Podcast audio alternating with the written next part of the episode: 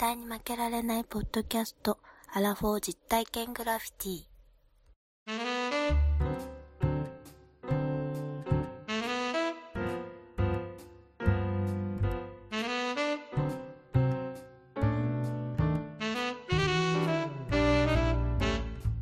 の番組は人生においての遊びをテーマに負けられないアラフォーの男二人が井戸端会議的に話をしたり考えたりする実体験型トークバラエティです。パーソナリティの二人がお互いにコーナーを持ち寄りそれについていろいろな話や意見を交えて発信していく番組です。最高イエス。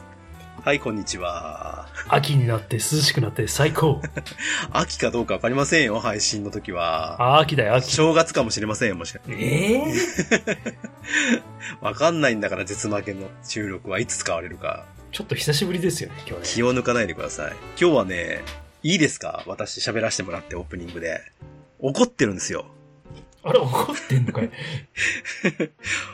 収録の前の打ち合わせで怒ってないですよ、今日は。って言ったじゃん。いやいや、怒るだろうが、そら。怒ってるんだろ もうあの当ててみろ、当ててみろよ、マイクにその怒りを。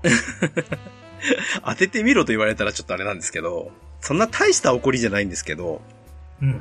パソコンのキーボードって、うん。やたら必要ないキーがあるんじゃないかっていうことに怒ってるんです。わかります？例えば無変換。ああ、無変化無変換ボタン。これ何のためにあんの無変換ボタンって。いやー、わかるよ。カタカナ打打ちたい時とか、ひらがな打ちたい時に無変換でやったら、確か変換されないんだと思うんだけど、もうそんなのさ、パンパンってスペース2回ぐらい押したら、ひらがなでできるじゃない？もしくは F6 かなんかで。F6 だっけ、?F6、F7 とかでいけんじゃん。うん。確かにな、使ったことない。無変換ボタンは本当にいらないですよ。これはもう本当ね。で、いい位置にあるのよ。スペースの横とか。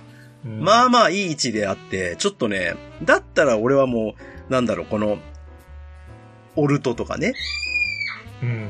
ああいうのをちょっともうちょっとこう押しやすい位置にしてほしいわ。ああ、なるほどね。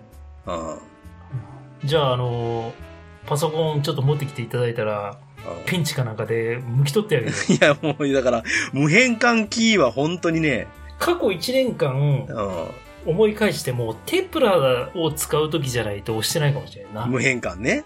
うんテプラはわかるよ。変換しないパターンの時はね、使うから。でもこの無変換は本当に許されへん。もう、ちぎりたいもん。うん私、二十何年前に新卒で入った時に、う OL の、んまあ、当時のオフィスレディレディのん。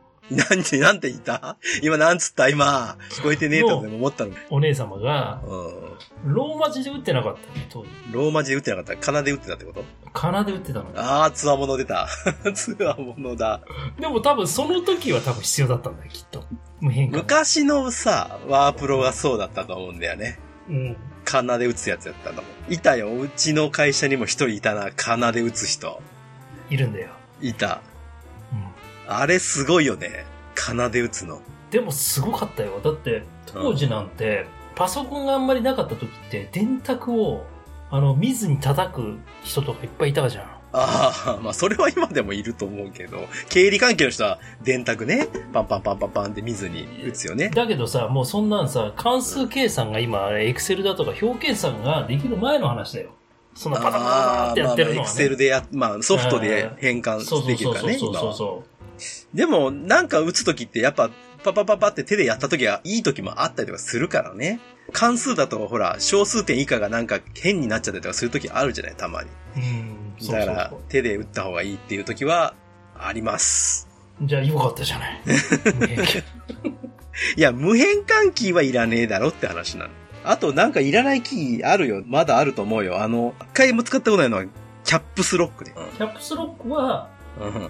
何使うの？キャップスロパソコンを開くときのパスワードが小文字だから、ック。はいはいはい。キャップスロックキーを押してると、はい大文字になってるから、だから、あの、それを外してくださいぐらいの時に押すぐらい。間違えて押してて。大文字をしたい時だよね？確かこれって。そうそうそうそうそうそう。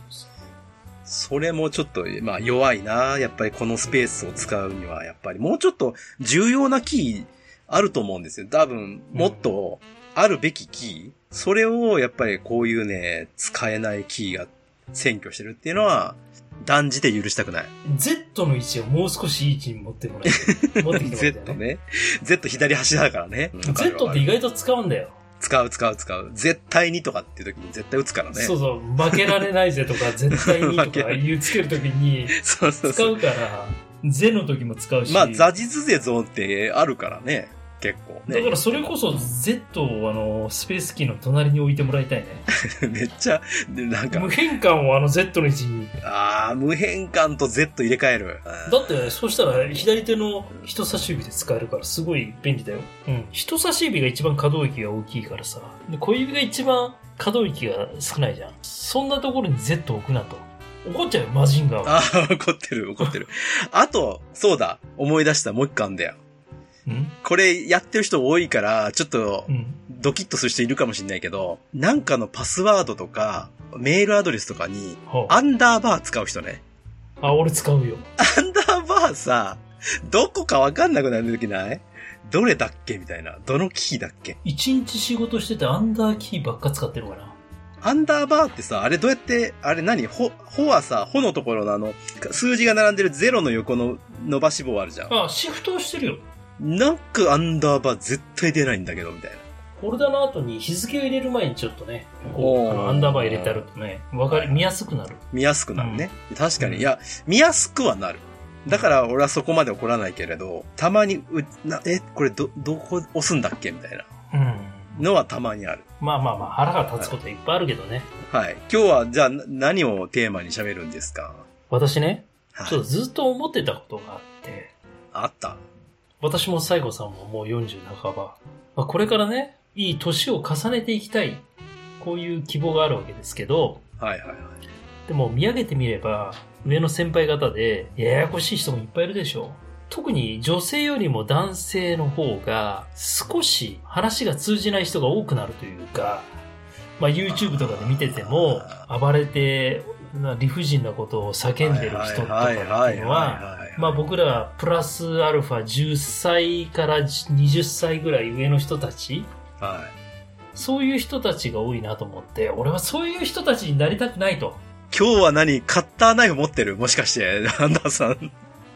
そうだね。ああ、今日久し、なかなかないからね、絶負けでこういうね、切り込むネタあんまりないぞ。えー、行く、今日は。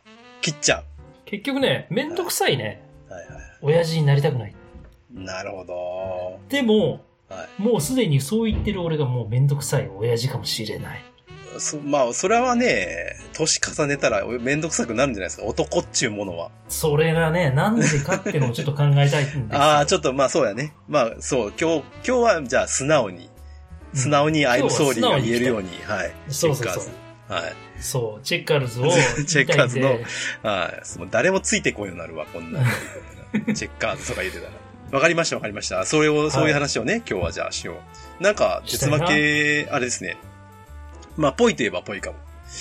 そうなの、そうんまあでもね、聞いてる人たちも耳が痛い人もいるかもしれないみんなジジイババアばっかりだからな。いや、ババアはそんな少ないかな。ババじじいは多いかもしれないねア。わかるそうだね。ああ、そう意。外とあの共感してくれるのはじじいかなと思ってるんで。ジジイが。まあそのリスナーが今回のテーマで離れていくかもしれない。離れてくもう誰も聞かなくなるっていうね。危惧はしてるんだけれど。俺たち二人だけが喋ってるっていう。そうそうそう。あまあ、それはそれで甘んじて受けましょうよ。まあまあまあ、だから10年後にそういった風になりたくないなと思うからこそ、今二人でね、ちょっと語っていきたいなと思ってるという話なんですけど、で、自称ね、かっこいいおじさんをね、歌ってますから、我々も。歌ってたかな？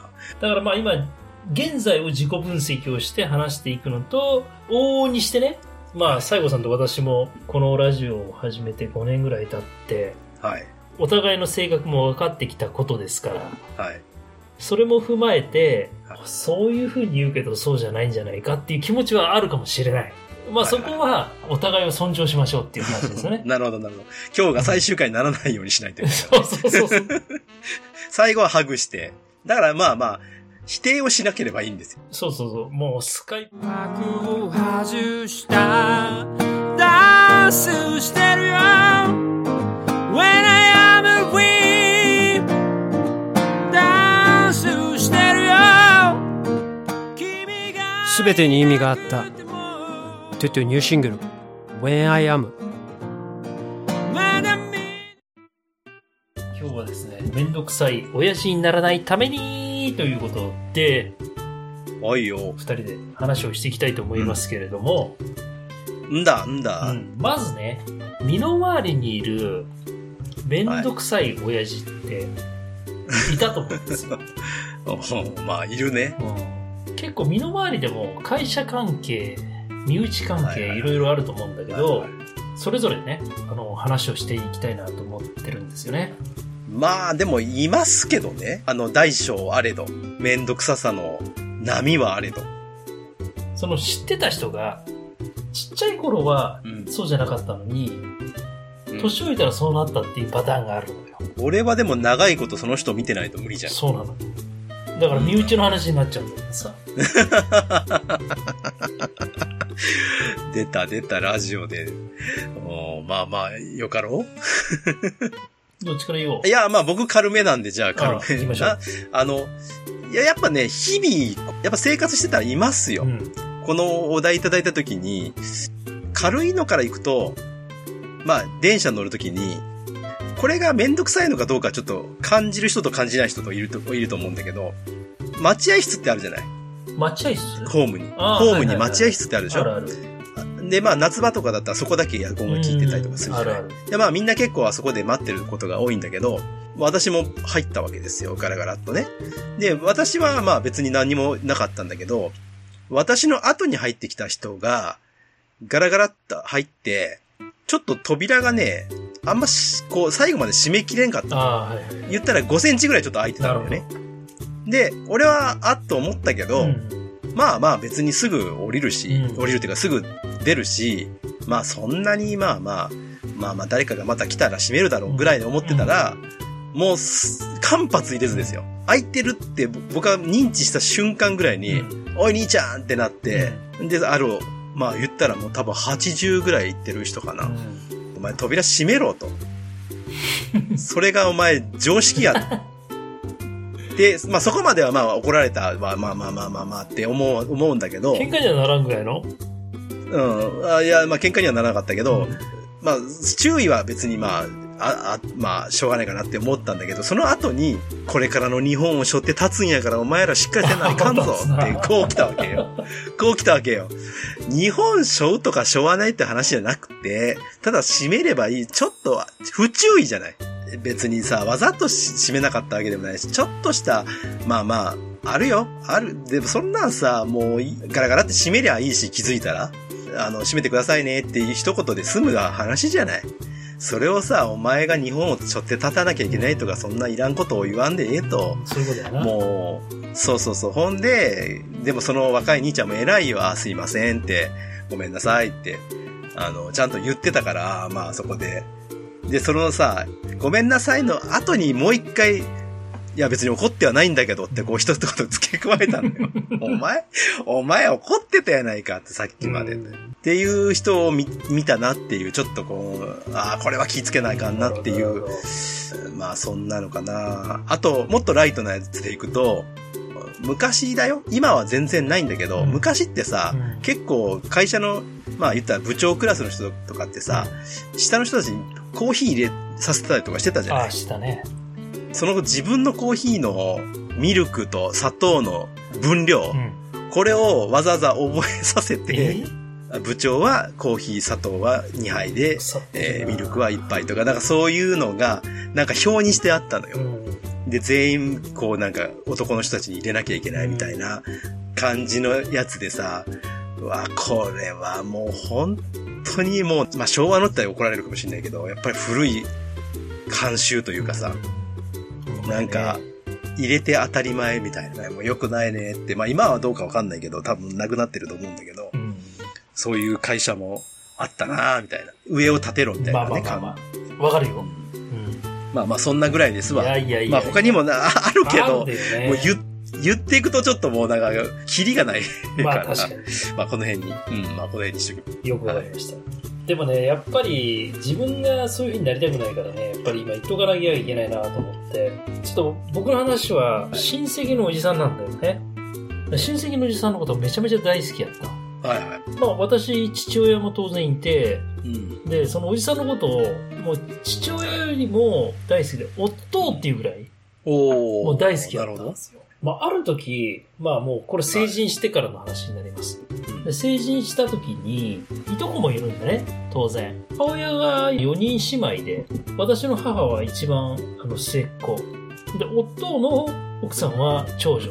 なるほど。要は、あの、マスオさんみたいな感じで、後取りがいないので、お婿さんみたいな感じ？お婿さんなんですよ。その4人姉妹の、また私の母のね、お家に入ってくださって、そこでずっと子供も2人育てて、上が男、下が女育てて、で、二十歳になりました、私が。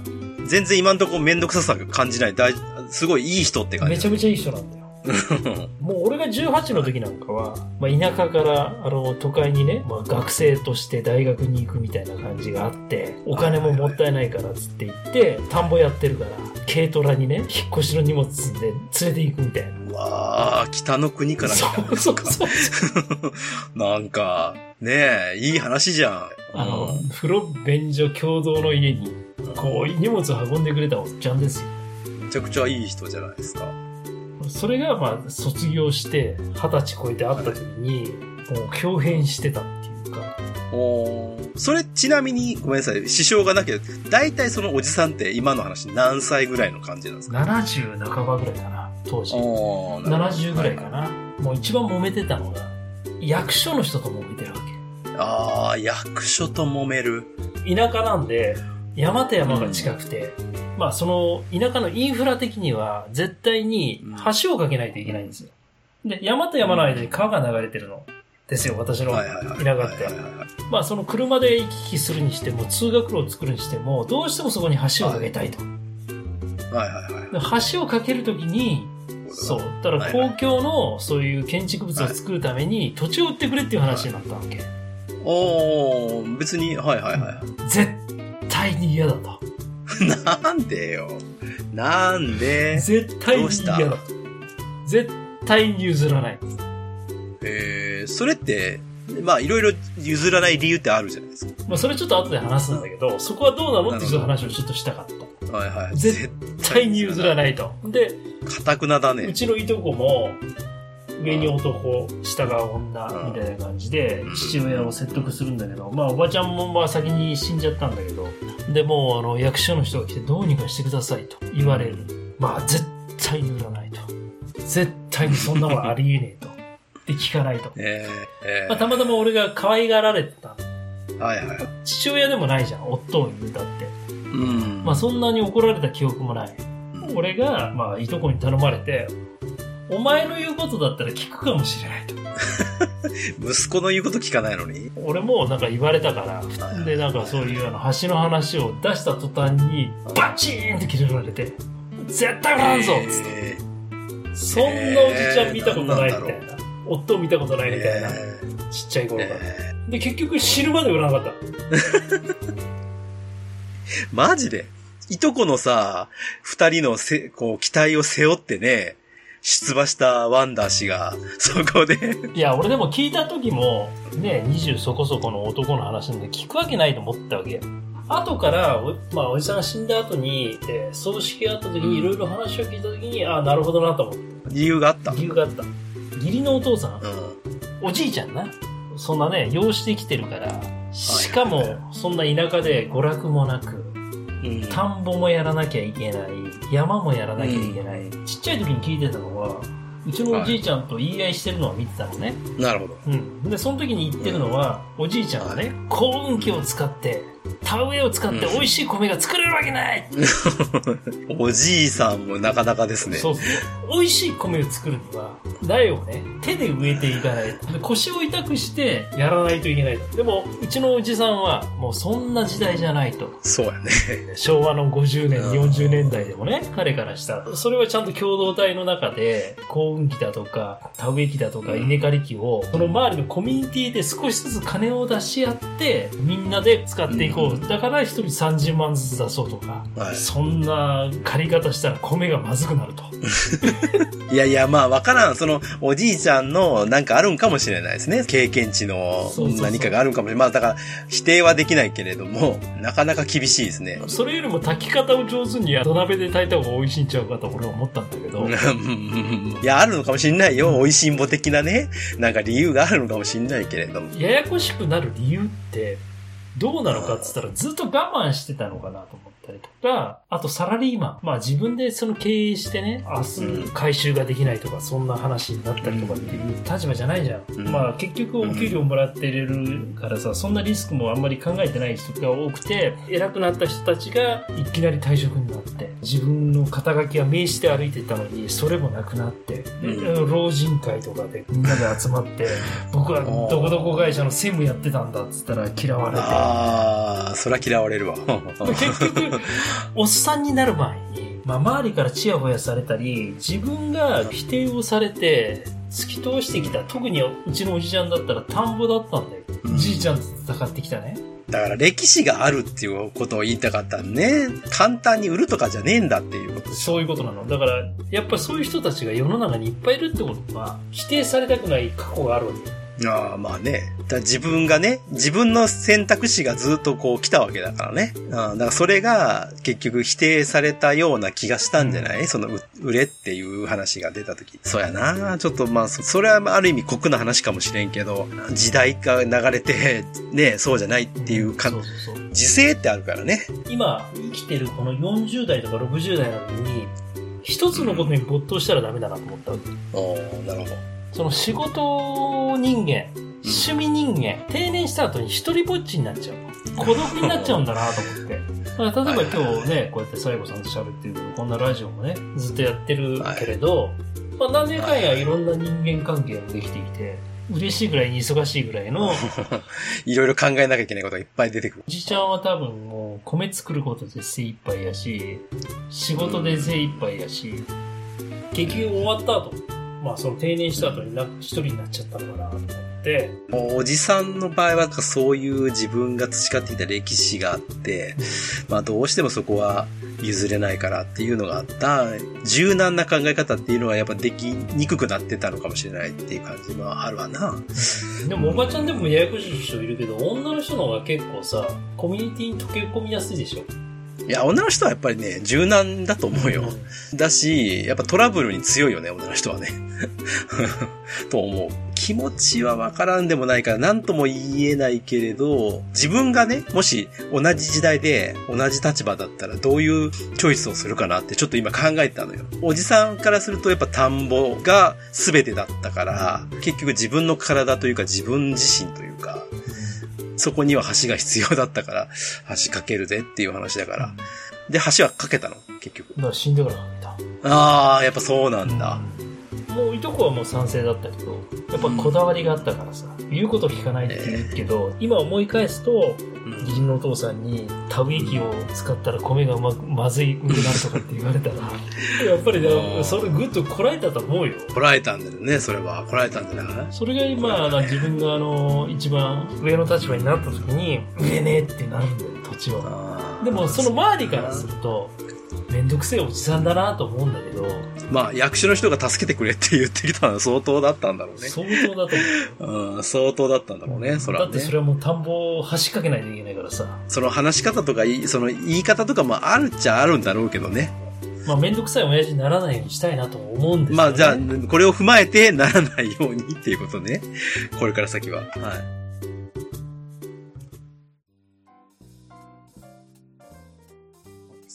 先ほどの話を聞いててね。うん。まあ、なんでめんどくさくなるのかな？めんどくさくな,、うならないためにどうしたらいいのかなっていうところで、もう一歩ふ掘り下げたいなってちょっと思っちゃったんですよね。で、はいはい。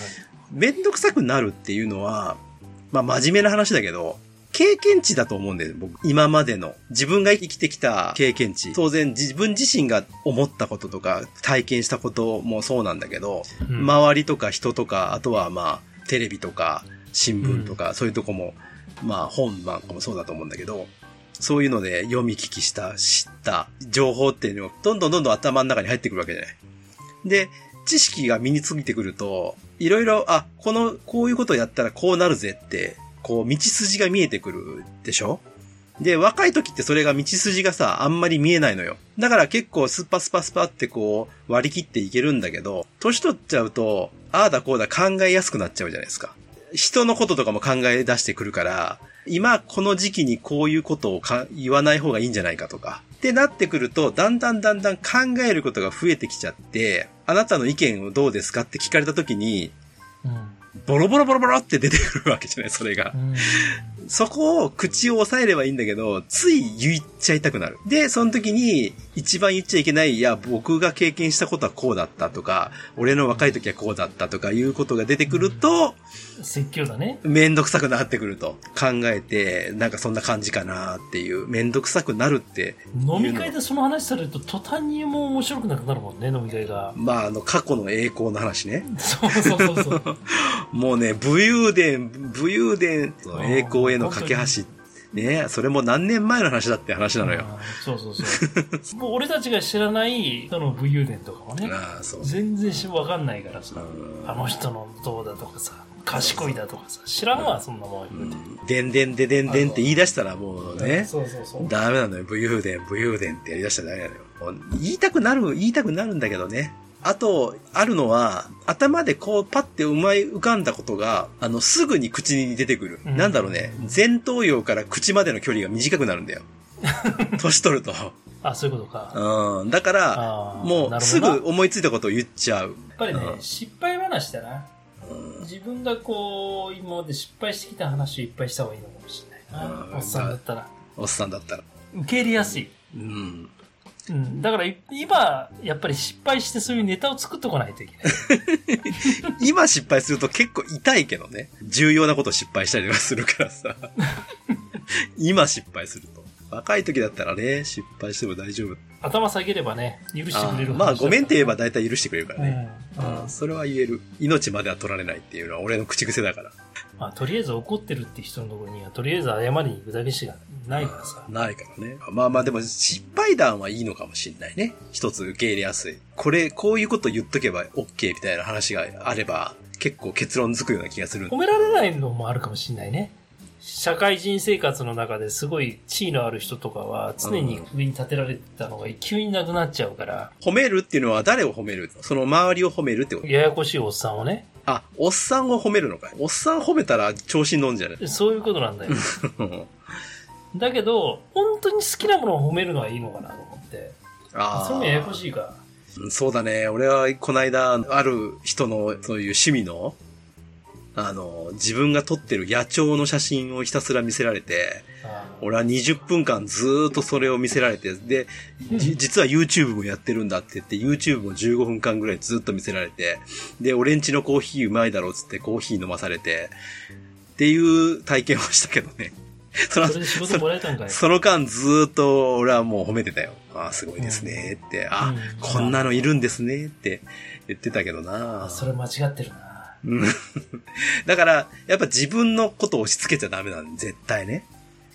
そうだね。そう、押し付けちゃダメ。俺がこの話をしたいのは、要は俺とか西郷さんがその年になった時にね、そういう風にならないようにしたいねっていう話なの。そうそうそう。だから、その諸先輩方々のいろんなことを踏まえて、だから、タブーを作っとけばいいわけでしょ？こういうことはダメだな。そうそうそうそう。反面教師みたいな？そうそうそう。なっちゃダメだよ、絶対、あれは。相手が興味がありそうだったら、もしくはあると判明してから共有すればいいけれど、なんか自分がこうだから見てくれ、俺のみたいな感じになっちゃうと、もう完全に本当に自分一人の世界になっちゃうよね。やっぱ二つに分かれるんちゃう？年上の人と一緒に飲みに行きたいっていう人と、はいはい。年下連れて飲みに行きたい、遊びたいっていう人とあるかもしれないよね。だから自分がさ、チョイスしてない道要は現役で例えば仕事してた時はそういう年上と飲みに行ってたけど、ある日からはもうよりももっと下、二回りぐらい下の人と行くとかね。いうのが、あ一歩踏み込めれば、またちょっと世界が変わるかもしれない。で、そこで、二回りも下の人間と普通に喋ることができる。向こうからも嫌がられないような喋りができるとか、まあ、説教臭くないとかね。うん、笑われてるぐらいの方がいいんじゃない、うんおっさんおもろいな、みたいな。ああ、まあ、それぐらいがいけたら最高かもしれないけどね。まあ、まずでも、ポッドキャストやってる人なんてあれじゃないの？結構ややこしい人多いから、そりゃそうだよ。ややこしくないとこんなことやんないよ。喋るときに全部ね、こう考えながら喋るとかっていう人も多いだろうから。ロケの時にね、そんなシャカシャカしたパンツ履くなとかね、もうダメダメそういうのもだ。シャカシャカ言うとるわ。マイクはこうとかね、ダメダメそう。ダメだね。うん iPhone で撮っとけと。自分がならないためにっていうのは、やっぱ人の見て、やっぱりちゃんとこう自分がそういう風に見られてるだろうかっていうのをね、こう客観的に見るしかないよね。で、結局、夫もね、最後、はい。ね、ちょっと寂しかったけど、うん。ちょっと施設に入って死んでったけどさ、うん人間の最後って、笑顔がなくなっていくんだよ。まあまあね、まあまあそりゃそうなるわな。でもやっぱり寂しくなっちゃうんだよ、そういうところに入れられたりすると。まあそうじゃないと、あの、生活もできないね、うん家族もいるから仕方ないんだけど、どんどんどんどん年食うごとにそういう寂しい環境になっていくのは嫌だから、うんだ、だんだん表情って硬くなるんですよね。こう動かさなくなるから、なんかね、目は垂れてくるし、こう口は動かないみたいな。なんかこうなってくるんですね。そうなの。なんかデューク・サライエみたいな、ウォーキングみたいな、あの 顔ちょっとこうの版はないの？顔のね、動かして、目の体操とかさ、なんかあるじゃん。口角を上げる体操。でもそう、まあそれがめんどくさくなっちゃうんだろうけどね。動かもう24時間キスしてればいいじゃないの？チュッチュチュッチュしてれば唇が、唇が腫れるほど。荒れるほどキスしたっなるほど。ていうね。でも、笑ってるけど結構大切かもしんないよ。うんやっぱりキスはいいかもしれない。いいと思う。若返ると思う。でもキスしたら、やっぱりちょっと口臭いとダメだなと思って。ダメ、それはダメよ。だから、糸ようじちゃんとしないと。という字と、あとね、1週間に1回のポリデントを2日に1回にするとか、するとかね。それはダメ。ちゃんと綺麗に清潔に保ちそれはまあマナーだから。やっぱり清潔かなクリーンネス。うん。いや、やっぱ清潔でしょ。じじいになっても清潔でないと。え清潔ですあなた。今45で。より年といえば取るほど清潔にいかないとな。臭いでしょ臭いね。あなた。加齢臭はしますよ。それは当然。私もそうだと思うんですけど。じゃあ、それは枕の匂いは嗅がされませんよね、人に。ダメダメ、寂しい話になってるって。違う違う。そういうことじゃないでしょ。ややこしいよとおっさんにならないための話でしょ。お僕的には、やっぱ友達作らなきゃダメかなって思うね。年取って、やっぱり仕事以外の友達を作る。趣味を持って友達を作る。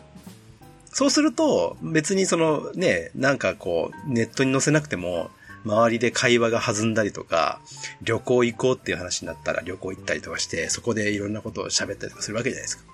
やっぱそう、そういうことなんじゃねえかなっていうふうに思う。やっぱ遊ばないとダメなんですよ。おっしゃる通りですよ。えーいや、だからこの番組は遊びをテーマなんですよ。ほら、皆さん繋がってきたでしょ？古墳も行きたくなってきた。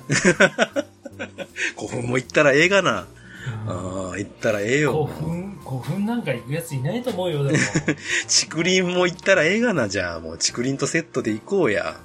バンブーフォレストね。バンブ、言い方がかっこいいだけのやつ。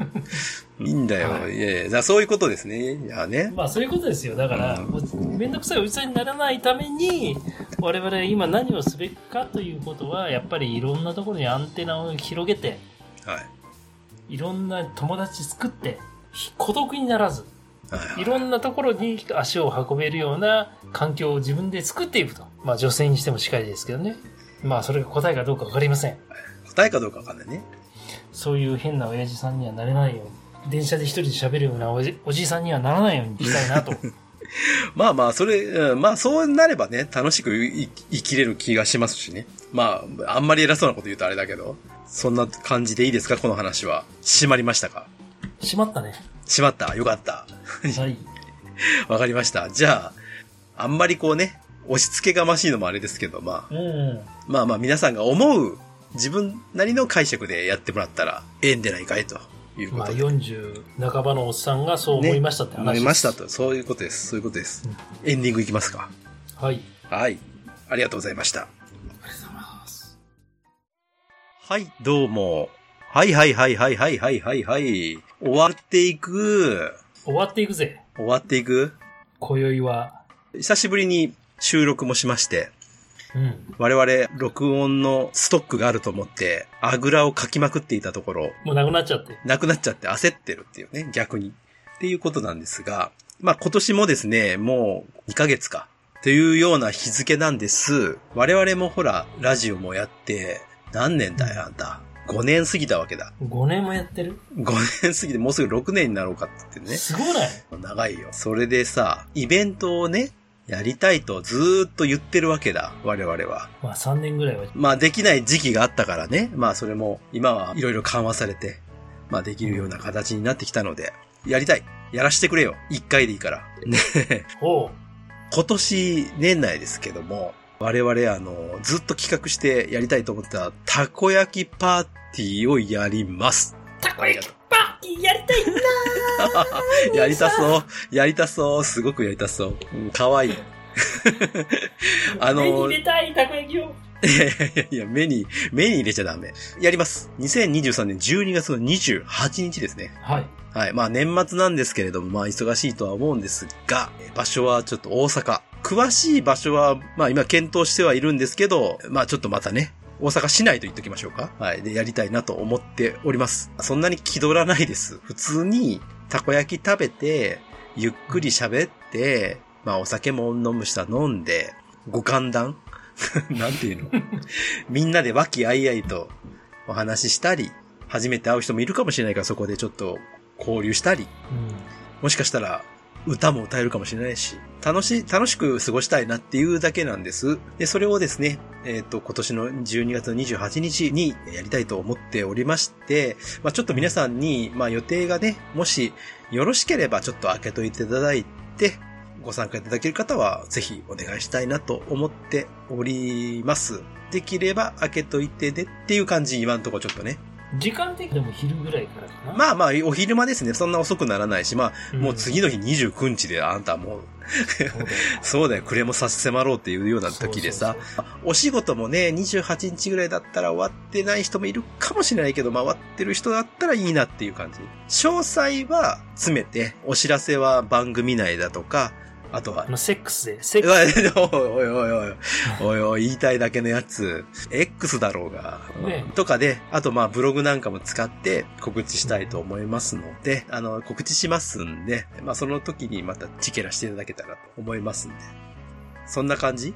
今のところねそうで。すね。うん、はいまあまあ、まだちょっと詳細は本当に日にちだけ決めてますから。とりあえず、たこ焼きの材料をどこで買うかとか、今すごい頭の中巡らしてるんで、玉ででかい玉でで。玉で買いましょう、みんなで。スーパー玉ででかおう。そういうこともあってお、お手伝い的にしてもらいたいとかいう話もあるかもしれないんで、その辺もちょっとそうですね。お願いしたいな。我々二人だけではどうしてもね、ちょっと無理があるんで、まあその辺もちょっと、えー、折を見てまたご相談もしたりとかするかもしれませんが、一応そういうことを考えてるぜっていう話と、実はもう一個あるんですよ。もうね、イベント続き、騒がしいね。騒がしい。うんもう何かと騒がしいんですけど、まあこれはね、ゆるぼですよ、ゆるく。私がずっと言ってる古墳のね、奈良には古墳があるんですよ。逆に言うと古墳しかないんですけれど。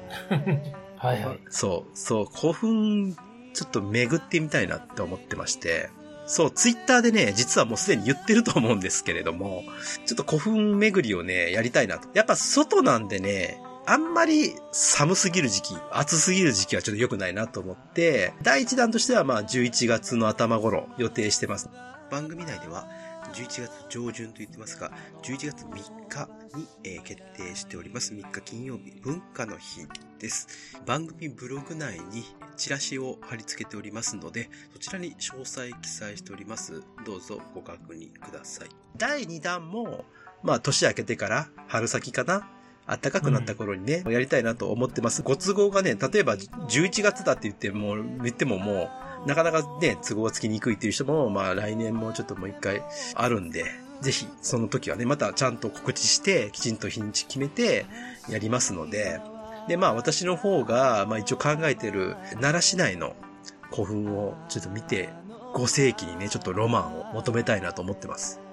こう考えてるやつがあるんで、まあよろしかったら、まあちょっとそれも詳細は多分ツイッターで言ってると思うので、一緒してもいいよっていう変わり者がいたらですね、あの、ご連絡い言葉悪いただけたら。ぞ。いやいやいや変わり者だろうが、古墳行くやつなんでよ。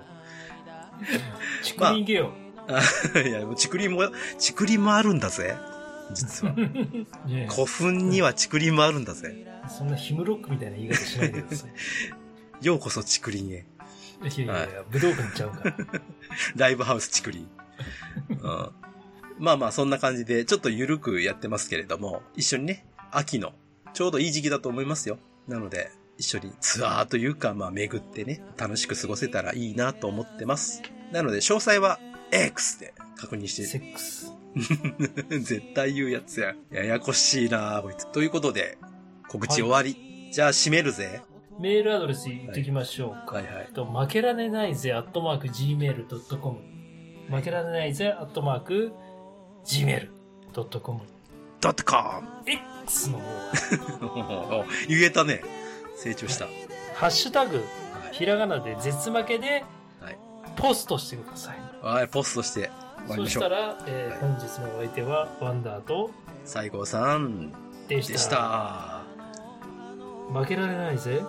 絶対に、諦めきれないの？母親から、使命め？使しめ今ちょっと早かったよ、しめしめが。早いよ。早いよ。早いよ、もう橋占いよ、もう。